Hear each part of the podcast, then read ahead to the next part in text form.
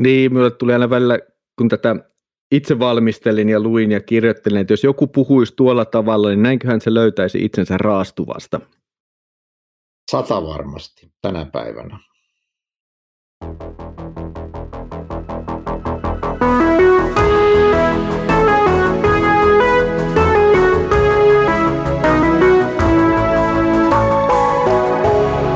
Kirjoitusten pauloissa.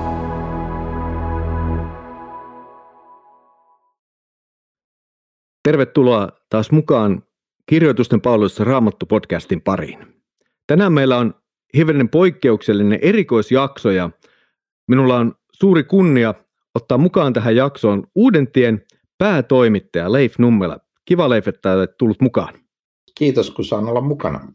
Tänään Leifin kanssa katsellaan vähän yleisesti Hosean kirjaa ja ehkä muutama sana yleisesti myös tuosta pienten profeettojen kokonaisuudesta näistä 12 muustakin profeetasta, mutta erityisesti nyt Hosean kirjasta tänään. Leif, tämmöinen alkukysymys, niin jos muistat, milloin olet ensimmäisen kerran lukenut jonkun näistä pienten profeettojen kirjoista? Varmaan silloin 71, kun tota, äh, oman, oman niin kuin heräämisen ja, ja uskontulon jälkeen, niin mä aloin lukea raamattua. Mä luin ensin uutta testamenttia aika pitkään ja sitten mä uskaltauduin vanhaan testamenttiin. Ja, ja tota, niitä, oli, niitä oli kiva lukea ja, ja huskastelematta voi sanoa, että mä, mä, mä tykkään näistä profeetoista. Ne on, nämä, nämä lyhyet varsinkin, ne, ne, ne, niin kuin, ne hahmottaa aika nopeasti niin kuin sen kokonaisuuden, kun se ei ole niin kuin Jesa ja Jeremia hirveän pitkä, vaan se on lyhyt ja, ja sitten se sanoma on, varsinkin vaikka tässä Hoseassakin, niin se on väkevä. Joo, pienet profeetat, ne on aika tuimasanaisia, jos näin voisi kuvailla, että miten, miten oli, jos ajattelet nyt kokonaisuutena pieniä profeetteja, nyt kun olet vuosia kerännyt näitä lukeen, niin minkälainen, onko se edelleen se kokemus siitä, että ne jaksaa kuitenkin puhutella, vai tuleeko semmoinen, että ah, taas vaan tätä kauheita tuomion paasausta ja tällaista, mikä tulee vastaan?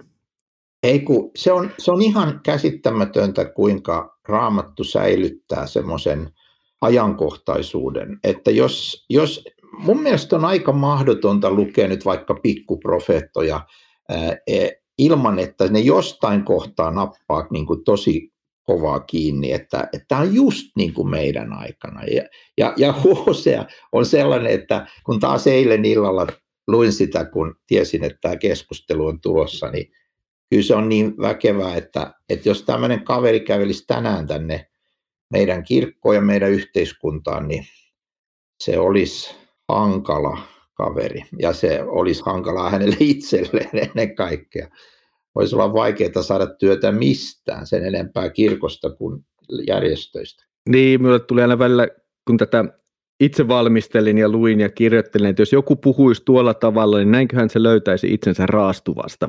Sata varmasti tänä päivänä. Siis se kieli, jota käytetään, hän on, sehän on HCS välillä hyvinkin rajua.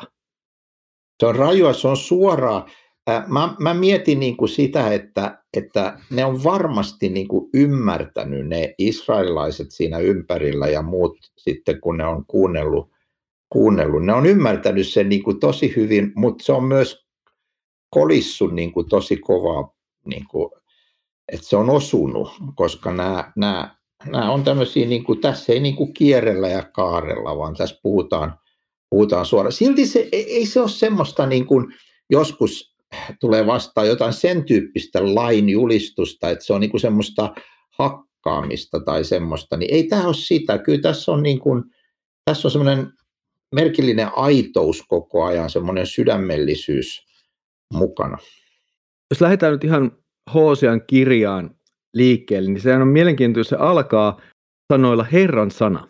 Mitä tämä, mitä tämä merkitsee sinulle, että kun profeettakirja alkaa tällä tavalla, että Herran sana? joka tuli Hosealle? Se, se on yksi niitä ilmaisuja, jolla siis kerrotaan se, että tämän viestin alkuperä ei ole profetan omassa mielessä ja, ja, ja pohdinnoissa, vaan se tulee niin kuin ilmoituksena Jumalalta. Ja tämähän on semmoinen, joka jakaa heti kättelyssä koko, koko kunnan sillä tavalla, että jos, jos ihminen lähestyy näitä raamatun kirjoja niin, että hän ei usko, että Jumala oikeasti on ilmoittanut itsensä tällä tavalla, niin sitten se on yksi asia, mutta sitten on ihan toinen asia, jos sä otat tämän tosissaan, tämän niin kuin ilmoituksen tässä alussa, että tämä on nyt Jumalan sanaa, tämä on, tämä on, tämä on elävän persona Jumalan, joka pystyy puhumaan ihmisten kielellä, tässä tapauksessa hebreaksi ihmisille, ymmärrettävästi. Kyllä. Se on, se on mitä valtavia asia itse asiassa se, että ajatellaan, että meillä on Jumala, joka lähestyy meiltä puhumalla meille, kertomalla meille totuuden. Se ei välttämättä ole kauhean kivaa kuulla, mutta, mutta se on ihan valtava asia. Mä oon viime aikoina sanonut näin, näin tota, että joissain opetustilanteissa, että kun seuraavaksi luet raamattua, niin käytä, käytä vaikka 30 sekuntia tai jotakin ennen kuin äh, alat lukea, niin, niin sano se, mitä Jumalanpalveluksessa sanotaan tekstin luettuaan, että tämä on Herran sana. Eli niin kuin mieti oikeasti, että tämä, tämä on nyt Jumalan sana mulle, koska se asettaa sinut niin kuin oikeaan asenteeseen siihen tekstiin nähden. Se on huikea lahja. Kyllä. Ja sitten meillä on profeetta Hosea. Tuo nimi on mielenkiintoinen. Sehän tulee siis samasta taustasta kuin nimi Joshua tai Jeesus. Mm. Herra pelastaa. Kyllä. Jumala ja, pelastaa. Ja, ja tässä koko kirjassa, niin tämä on siinä mielessä poikkeuksellinen kirja, että Hosea joutuu laittamaan nyt siis elämänsä peliin myös tässä, hyvin henkilökohtaisesti. Joskus se, se, se julistaja niin kuin julistaa Herran sanaa uskollisesti, mutta hänen persoonansa ei ole mitenkään niin, kuin niin suoraan siinä mukana. Mutta tässä siis se, se viesti nousee osittain Hosean selityksistä ja sanoista, mutta osittain hän toimii myös niin kuin tämmöisenä että hänen oma elämänsä, elämäntilanteensa on viesti. Joo, jos palataan tuohon elämäntilanteeseen, että mikä se oli. Siis me, en muista, milloin mä ensimmäisen kerran törmännyt tai avannut tai ruvennut lukemaan Hosean kirjaa. Voi olla jopa sellainen tilanne, että eräs Leif Nummela on ollut jossain kansanlähetyksen nuorten tilaisuudessa ja puhunut tästä, että mitä tämä Hosea on joutunut tekemään. Sitten niin herännyt, että hetkinen, siellä on tämmöinen tarina tai, tai ehkä aikaisemmin, en muista, mutta siis alkaahan se jotenkin ihan järkyttävällä, että Jumala tulee ja sanoo profeetalle, että no mene ja ota portto voimaksesi. Ja ne lapset, joita sillä on, niin syntyy, niin ota nekin vaimoksesi, niin kuin omiksi lapsiksesi, vaikka et edes tiedä, onko ne sinun lapsiasi lopulta. Siis jos sitä jatkaa sitä, niin minkälaisen niin kuin ajatuksen tämä sinussa herättää, että Jumala tulee ja sanoo tällä tavalla profeetalle? No siis profeetan itsensä kannalta tämä on, tämä on rankka homma. Tämä on tässä, hän, hän joutuu niin kuin rankkaan tehtävään, koska jokainen, joka tietää mitään ja yleensä kaikki tietää jotain niin kuin ylipäätään ihmissuhteista, seurustelusta, avioliitosta, niin tajuaa, että jos käsketään ottaa niin kuin vaimoksi sellainen, joka on joko, kommentaarithan vähän niin kuin miettii tätä, että onko, oliko hän niin kuin prostituoitu vai oliko hän muuten vaan semmoinen, jonka elämä oli, oli elämäntyyliltään tunnettu, että hän ei pysy uskollisena sille miehelle, joka hänellä sillä hetkellä on. Mutta kummassakin tapauksessa, niin kun, sanotaanko näin, että lähtökohdat avioliitolle oli huonot. Mutta sitten, tämä on niin profeetan näkökulmasta ja se on rankka tehtävä, mutta sitten täytyy sanoa, että onko mitään tehokkaampaa tapaa Jumalan niin kuin tavallaan ihan lopullisesti sanoa, että tiedättekö te minkälaisia te olette ja miten, ja, ja, ja ymmärrättekö te mitä mun rakkaus on, niin koska, koska hän, hän, hän, profeettahan on tässä nyt niin kuin, niin kuin mallina siitä, mitä Jumala tekee koko ajan, kun hän rakastaa tämmöistä luopiokansaa.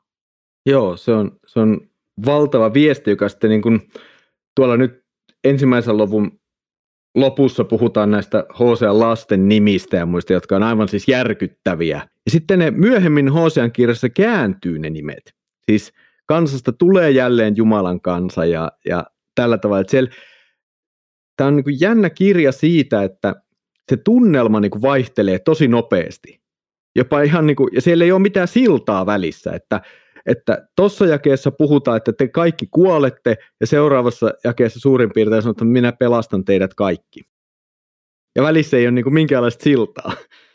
Mä joskus aikoinaan kauan sitten luin semmoista, se, semmoisen liberaalisti asioihin suhtautuvan kristityn tota, kommentaaria näihin, niin kuin näihin teksteihin, ei vain Hoseaan, niin hän, hän, hän sanoi, että, hän sanoi, että nämä ei voi olla saman kirjoittajan käsialaa, koska toisaalta on niin kuin tämmöistä ehdotonta lakia ja hylkäämistä ja toisaalta on ihan loputonta rakkautta ja hyväksyntää. Ja mä mietin, kun mä luin sitä, että tässä ollaan nyt, tässä ollaan nyt asian ytimessä, että kumpi se nyt on. Onko, onko oikeasti niin, että lain ja evankeliumin erottaminen on se avain näihin, näihin asioihin, vai onko se niin, että, että, että että täytyy ruveta leikkelemään näitä tekstit rikki sen takia, että ei saa niin kuin päähänsä sitä mahtumaan, että on tämmöinen ehdoton laki, mutta sitten on yhtä ehdoton evankeliumi. Ja Hoosian kirjassa, just niin kuin sanot, niin se näkyy erittäin vahvasti. Kyllä, se tulee tosi vahvasti. Oikeastaan se tulee tietyssä mielessä läpi jo heti ensimmäisessä jakeessa, jossa luetellaan näitä kuninkaita. Kyllä. Se, Kyllä. Se on jännä, siis toki tämä vaatii aika paljon, että pitää muistaa, miten se koko Israelin historia menee, että siellä tapahtuu kuningaskunnan jakaantuminen Juudaan ja Israeliin, ja, ja Juudan puoli jää tässä vaiheessa vähän hurskaammaksi, ei sekään kovin täydellinen ole, mutta se on pikkusen paremmassa tilanteessa kuin sitten Israel, jonka olemassaolo itse asiassa on jo sinänsä väärin. Siis tämän pohjoisen kuningaskunnan, joka eroaa ja joka heti ensimmäinen kuningas asettaa – epäjumalan patsaat Daaniin ja Peetteliin. Ja kyllä. Siitä kyllä, alkaa niin kuin se luisu alaspäin niin, niin sanotusti kuin sonnin häntä sitten kohti laajempaa ja hurjempaa epäjumalan palvelusta. Ja äh, kaikkien aikojen huonoin Jumalan palvelusuudistus. Niin varmasti, joo. Se on, se on, nyt jos mennään taas vähän taaksepäin, niin sehän on mielenkiintoinen teksti, kun tätä valtakuntien jakaantumista kuvataan vanhan testamentin historiankirjoituksessa. Ja siellä tulee se kohta, jossa Jeropeam ensimmäinen sitten asettaa nämä patsaat, sonnipatsaat, tai mitkä naudat ne sitten olikaan, niin Dani ja Peetteli. Ja sitten siellä se on hyvin ironinen itse asiassa, kun se sanoo, että hän valitsee sinne niin kuin itse valitsemansa papit, ja siellä viettää juhlia hänen itse valitseminaan päivinä. Hei, tuosta tuli muuten semmoinen aivan uusi oivallus, jota mitä kun kuuntelin sua nyt, koska mä en ole koskaan ajatellut, että voisiko tähän liittyä se Paavalin erinomaisen oivaltava ilmaisu itse valitun Jumalan palveluksen. Et sekin, sekin varmaan saattaa tulla täältä jollain tavalla, kun Paavali vertaa Jumalan aitoa palvelimista semmoiseen itse valittuun Jumalan palvelukseen. En ole koskaan tarkastanut, tota, olisi muuten hyvä tarkastaa ihan sanoina ja ilmaisuina, ja, mutta että ei se ole mahdotonta. Mm. Ja tämä vähän sama ideahan toistuu myös nyt Hosean kirjassa. Se tulee siellä esiin tavallaan tästä, että miten te olette tehneet näitä Jumalan patseita ja ne on, ne on teidän käsistänne tulleita asioita. Joo, ja musta tuntuu, että jotta ymmärtäisi niin kun ylipäätään VTT ja näitä, varsinkin nyt Hosean kirjaa tässä, niin yksi semmoinen, mikä täytyy oivaltaa, on se, että että tässä on koko ajan taustalla tämmöinen kuva siitä, että Israelin Jumala on se avio, semmoinen uskollinen, hyvä ähm, aviomies ja sitten se Israel, jota sanotaankin usein niin kuin vaimoksi. Niin Israel on se, se niin kuin vaimo. Tämä tuli kerran ilmi vähän humoristisesti, kun jossain tilaisuudessa – joku sanoi, että ei siellä raamatussa ole juurikaan tekstejä tästä avioliitosta, että siellä on joku luomiskertomus ja sitten joku Jeesuksen sana. Ja sitten mä, sit mä huomautin tästä, että täällähän on punainen lanka läpi koko vanhan testamentin on tämä, että, että Jumala on se niin kuin, äh, sulhanen ja, ja Israel on niin kuin morsian ja sitten Jumala on se aviomies ja Israel on vaimo. Ja, ja sitten, sitten siinä joku rupesi, että niin totta, joo, se on kyllä ihan totta.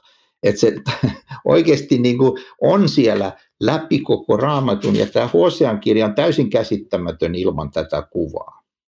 Kyllä, toi, toi oli hirveän hyvä, että otit ton esille.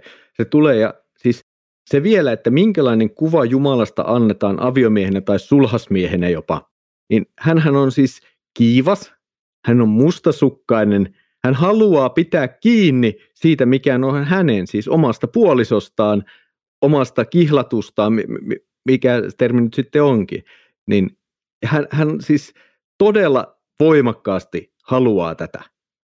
Ja, ja sitten se toinen hy- lähtee liitelemään jonnekin ihan muualle mm. ja silloin niin kuin parempaa seuraa niin sanotusti. Ja nyt tuosta, mitä sanot, niin aukeaa tämä kirja ja sen äärimmäisen voimakas sanoma siitä, että ensinnäkin otetaan tämmöinen ää, nainen vaimoksi. Ylipäätään, siis jos ajatellaan meitä, että meidät vanhuskautetaan syntisenä, Siis on, kysytä, on, on jumalattoman vanhuskauttaminen, niin kuin Uusi testamentti sanoo. Eli mä, mä en ensin muutu paremmaksi ja uskolliseksi ja hyväksi ja sitten minut otetaan, vaan minut poimittiin semmoisena, joka oli tällainen niin kuin Hosean vaimon tyyppinen ihminen, joka ei pysy Jumalalle uskollisena ja Jumalan tahdolle uskollisena ajatuksissa, sanoissa ja teoissa. Niin siinä, on, siinä on se ensimmäinen. Ja sitten toinen on se, kun hänet ostetaan takaisin. Eli siis kun, hän, kun hänet on otettu, niin hän ei silloinkaan vielä muutu. Hän ei hän muutu. Hän pysyy semmoisena mahottomana, äh, uskottomana liitelijänä.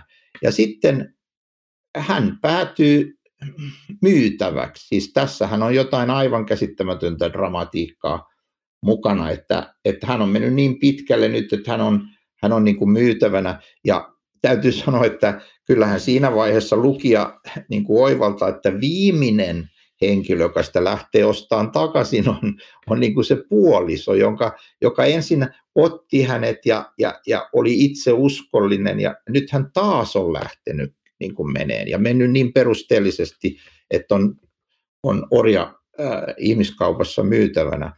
Niin sitten saat, tulee uusi käsky Jumalalta, mene ja rakasta vielä. Ja tämä on kyllä, t- tässä ollaan niin kuin aivan evankeliumin ytimessä, että mene ja rakasta vielä, että ei, meitä ei oteta sen tähden, että me olemme hyviä, eikä meitä pidetä sen takia, että me olemme hyvinä, muuttuneet mm. hyviksi. Tässähän on taustalla myöskin vielä siis se, mikä tulee Hosean kirjassa. Se ei ole niin suora, mutta se tulee siellä. Siis viitataan kuitenkin useamman kerran tähän tapahtumaan, kun Jumala ensin valitsee ja ottaa Israelin kansan Egyptistä. Mm. Siihen viitataan useamman kerran. Ja sitten kun puhutaan kaikista näistä tuomioista, josta, jota rehellisesti sanottuna en nyt ole laskenut prosentteja, mutta varmasti on 70 prosenttia tämän tekstimassan sisältä mm. melkein. Niin monet näistä asioista on semmoisia, jotka on mainittu jo Mooseksen kirjoissa kirouksena siitä, että tämä liitto rikotaan. Ja. Siis periaatteessa kansaa oli varoitettu aikaisemmin jo, että minä olen pyhä Jumala, minä teen teidät, minä valitsin teidät, minä toin teidät, minä annoin teille tämän maan. Siis katsokaa kaikki se, mitä te olette saaneet. Ja siihenkin viitataan moneen kertaan kirjanselle, että te olette saanut aivan hirveästi lahjoja Jumalalta. Ja mitä te nyt niin kuin teitte sille? Te rakentelitte itsellenne kaiken näköisiä patsaita ja lahjoititte niille kultanne ja, ja teitte kaiken näköistä hullua. Ja sitten Jumala sanoi, että no, minä tarjosin teille kyllä kaiken, mutta ei kelvannut tyyppisesti vähän, ja nyt tulee sitten sen seuraus. Siis eh, tämä, mitä nyt sanot, on niin, niin, niin syvästi niin kuin tässä raamatun ää, kokonaissanomassa, että, että koskaan ei ole sellaista tilannetta, että se ää, Israel tai sitten, jos puhutaan Uuden liiton kansasta, niin niin me, me ää, kristityt, niin ei koskaan ole sellaista tilannetta, ettemme tietäisi. Me tiedetään Jumalan tahto ihan hyvin, ja israelilaiset tiesi, että kaikki on saatu, mutta ne, ne, ne niin kuin tahallaan, ja me tahallaan hukkaamme sitä, mitä me olemme saaneet, ja, ja, ja sitten kun tulee tämmöinen rangaistus, niin ei voi niin kuin millään sanoa, että en mä ymmärtänyt, en mä tiennyt. Kyllä, kyllä me ymmärsimme ja tiesimme, mutta kun me haluamme vääriä asioita, me emme rakasta Herraa, meidän Jumalamme yli kaiken, niin silloin, silloin tämä menee just näin ja se menee jatkuvasti näin. Ja sitä taustaa vasten ää, niin kun ei, ole, ei ole edes Hosean elämässä tavallaan, niin kun, jos joku sanoi, että toi on kyllä liikaa vaadittu, että tuommoinen tehtävä annettiin. No ensinnäkin ää, siis Hoseanhan piti itse se niin kuin ottaa vastaustehtävä, mutta toiseksi ei se ole Hosean eikä se ole liikaa vaadittu, koska se on tapa osoittaa, mitä Jumala oikeasti niin kuin tekee. Ja kun se on tämän kaiken niin kuin rikkomisen ja, ja, ja, ja tota, rangaistuksen ja tuomion keskellä, niin se loistaa entistä kirkkaammin tämä, että, että tämmöinen niin kuin, tapahtuma on tässä, että otetaan tämmöinen uskoton vaimo ja, ja pidetään hänestäkin, ostetaan hänet takaisin, kun hän on mennyt pois. Niin siis se, mikä Hosean kirjasta näkyy siis valtavan hyvin, on toisaalta se, miten pyhä Jumala on. Siis miten ehdottoman pyhä hän on, mutta samaan aikaan miten hän on valmis olemaan armollinen ja armahtavainen ihmisiä kohtaan. Mm. Ei, ei, eihän, jos ajatellaan sitä liittoa, jonka Jumala teki Israelin kansan kanssa, niin eihän siitä liitosta mistään lue se, että kansa olisi synnitön, vaan siellähän oli tavat hoitaa synti. Eli mm. kysymyshän on siitä, että miten me suhtaudutaan siihen syntiin. Että annetaanko me mennä, oikeutetaanko me se, että no tehkää vaan näin, tämä kaikki on ihan okei, että ei se Jumala nyt niin kauheasti välitä. Vai suhtaudutaanko me siihen vakavasti? Juuri, juuri näin, että me emme ota siis, siis Jumalan pyhyyttä niin vakavasti kuin se tulisi ottaa, mutta osittain juuri siitä syystä me emme myöskään ymmärrä Jumalan rakkauden syvyyttä ja todellisuutta.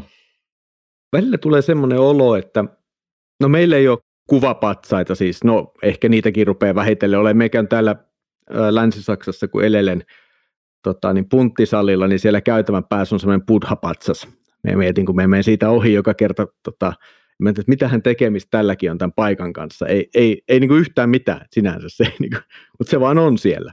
Ja tota, hauskinta siinä on, että se tota, personal traineri on turkkilainen mies, meillä oli ihan hauskoja keskusteluja. No joo, se on sivuuttu, mutta että se ajatus siitä, että eihän, meillä ei ole tämmöisiä Jumalan patsaita, mitä me palvotaan niinkään enää. Kun israelilaiset puhutaan baaleista, ne oli semmoisia erilaisia patsaita ja niistä on kuvia ja niitä on, löytyy museoista pitkiä poikia edelleenkin.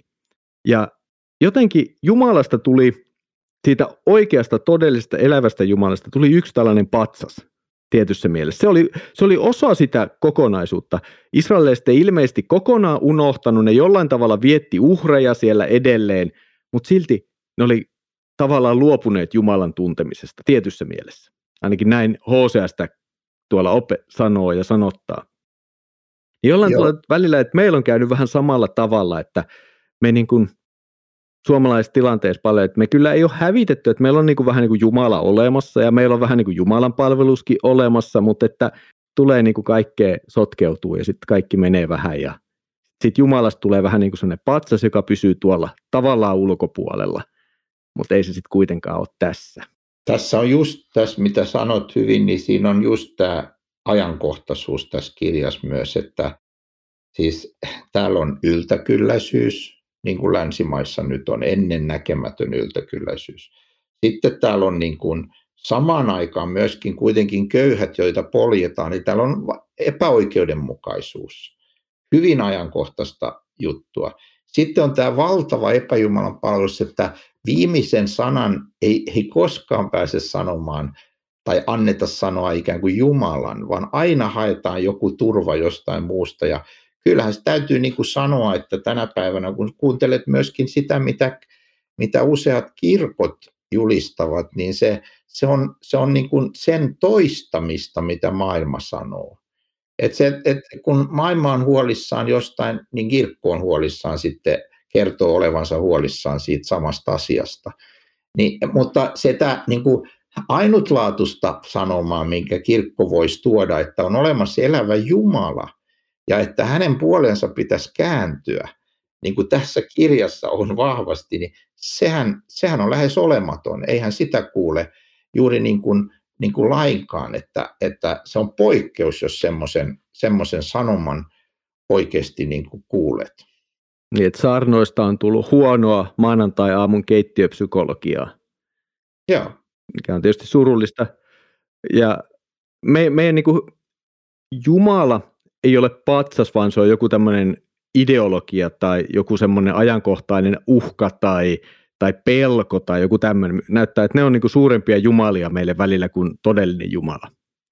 Ja, ja puhun meistä myös kristittyinä. Siis ei, ei, ei niin kuin, emme edes ajattele sitä, että ihmiset, jotka ei ole kristittyjä tai eivät usko, niin miksi ne eläisivät tai turvaisivat Jumalaan ylipäätään, eihän heillä ole siihen niin mitään syytä tietyssä mielessä. Siis oikeasti on, mutta eivät he itsestä tiedä tietyssä mielessä. Mutta meille kristittyinähän tämä nimenomaan, ja kun, kun luetaan nyt kristittyinä Hosean kirjaa tai näitä sanoja, niin pitää jotenkin yrittää peilata sitä itselleni, että hetkinen, että mitkä on ne kohdat minun elämässäni, jossa tämä niin kuin epäjumalan palvelus, joka ei ole patsaita, vaan on jotain muuta, niin tulee eteen ja minun täytyy tehdä siitä parannusta. Toi on, toi on, toi on hyvä ja e, e, palaan vielä siihen, että kun viimeksi eli eilen katoin tätä, niin, niin tosiaan siis esimerkiksi nyt kun aletaan puhua tästä yltäkylläisyydestä, niin joutuuhan sen myöntämään, että me olemme osa tätä. Me olemme osa tätä, että sitten kun Hosea niin kuin tukistaa siitä, että ette, ette niin kuin välitä ihmisistä ja näin ja, ja hädästä ja näin, niin kyllähän se tulee kohti. Ei, ei siinä ole kahta sanaa, se, se tulee hyvin vahvasti kohti. Ja myöskin tämä epäjumalien rakentaminen, että mihin mä lopulta niin kuin turvaan. Mi, mi, mitä mä ajattelen, että on mun elämäni, luotanko mä si, siihen, niin kuin Lutherhan selittää koko tämän epäjumalan palveluksen niin, että se on meidän niin kuin Jumalamme, johon me lopulta luotamme ja jonka varassa me ikään kuin olemme. Joo, tämä on niin kuin iso katekismuksen ensimmäisen käskyn selityshän on aivan, aivan niin kuin helmi, että just siitä, että mikä tekee Jumalan ja epäjumalan ihmiselle, on no. tämä, että mihin me uskomme ja luotamme, miltä me odotamme kaikkea hyvää. Ja, ja se oli ihan sama tässä Hoseankin aikana. Ja, ja, ja sitten kun vielä koska Lutterilla oli tämmöisiä syviä juttuja ja ajatuksia, niin jos otetaan häneltä vielä sekin, että hän sanoo näin, että jos hän hetkeksikään unohtaa Kristuksen ja Kristuksen työn, niin hänestä tulee välittömästi niin kuin e, samanlainen kuin kaikki muut uskonnot ja muut tällaiset, koska silloin ilman Kristusta, jos, jos ottaa tästäkin kirjasta ottaisit niin kuin pois tämän, tämän niin kuin sanoman tästä tästä Jumalan rakkaudesta, joka ilmeni Hosean avioliitossa, niin tähän, tähän, tähän ei jää muuta kuin tämmöinen, tämmöiset niin kuin lait ja sitten semmoinen alun, alun perin jo toivoton yritys pitää ne kaikki lait ja jotenkin tulla paremmaksi ihmiseksi ja, ja, ja, ja tehdä sitä ja tätä. Niin, niin, Mutta sitten sit tämä aivan täysin pato räjähtää tässä, kun tähän tulee tämä Jumala, minkälainen Jumala on? Hän on persoona, joka halajaa yhteyttä meihin sillä perusteella, että hän on valinnut meidät jumalattomana ja, ja, ja että hän nöyrtyy niin kuin ostamaan meidät Kristuksen verellä takaisin. Aivan, aivan valtava asia. Kun me luetaan vanhaa testamenttia, sinulla on sellainen hyvin kuuluisa hieno kirja kuin Raamatun punainen lanka, jota on käännetty varmaan kaikkein kummallisimmille kielille, mitä mitään suomalaista kirjaa koskaan on käännetty. Itsekin olen ollut yhdessä projektissa noin mikroprosentin verran mukana, mutta, mutta tota, jos ajatellaan nyt Hosean kirjaa, niin mistä sieltä sinulle tulee vastaan Kristus?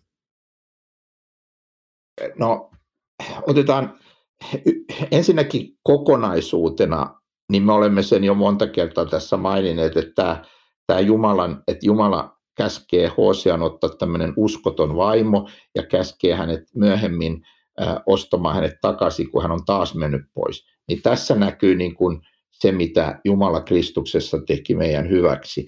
Mutta kyllä yksi kohta, jossa se näkyy äärimmäisen vahvasti, on juuri se kohta, jossa ajatellaan nyt siis tätä tilannetta. Siis Hosean vaimo, ja kyllähän, siis avioliittohan on avoin asia, kaikki tiesi, että sillä on tuommoinen vaimo.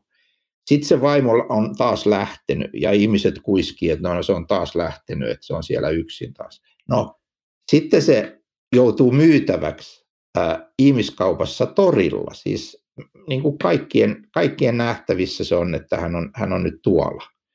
Ja sitten tämä profeetta kävelee ää, niin kuin rahat taskussaan kaupungin läpi ja niin kuin voi vaan niin kuin mielessään niin kuin maalata sen kuvan itselleen, että, että siis tavalla tai toisella kaikkien katseiden alla hän kulkee kohti sitä, että hän nöyrästi sitten lopulta ostaa takaisin. Tässä on niin kuin sataprosenttisen yksipuolinen rakkaus.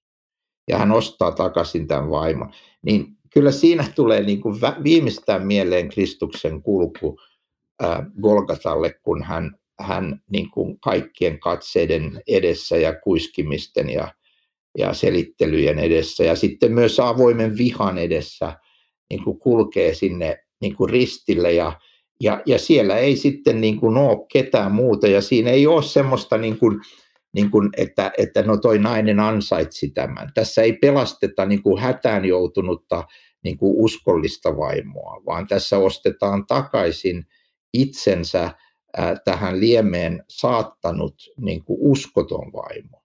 Niin tä, tässä, niin kuin, jos ei tuossa näe niin kuin Kristuksen työtä, kun tietää sen, mitä hän, hän teki ja kuinka hän kaikkien katseiden alla kulkee sinne Golgatalle ja nöyrtyy. Siis Jumala nöyrtyy tavalla, kun puhutaan meidän nöyrtymisestä, niin, niin se on aivan niin kuin höpö höpöä verrattuna siihen, mikä on siis Jumalan aito nöyrtyminen Kristuksessa hakattavaksi ja ristinaulittavaksi meidän, meidän tähden. Ja sitten se, että sillä hinnalla pääsee kotiin. Sillä hinnalla pääsee takaisin. Saa, on taas niin kuin siellä, sai taas niin kuin täysin puhtaat paperit ja uuden mahdollisuuden. Että tuossa mä näkisin niin kuin väkevästi sen Kristuksen. Aivan, aivan, aivan upea kuva. Sen lisäksi meillä on siellä viitteitä ylösnousemuksesta ja tämmöisistä asioista, jotka tulee tuolla sitten matkan varrella kyllä vastaan.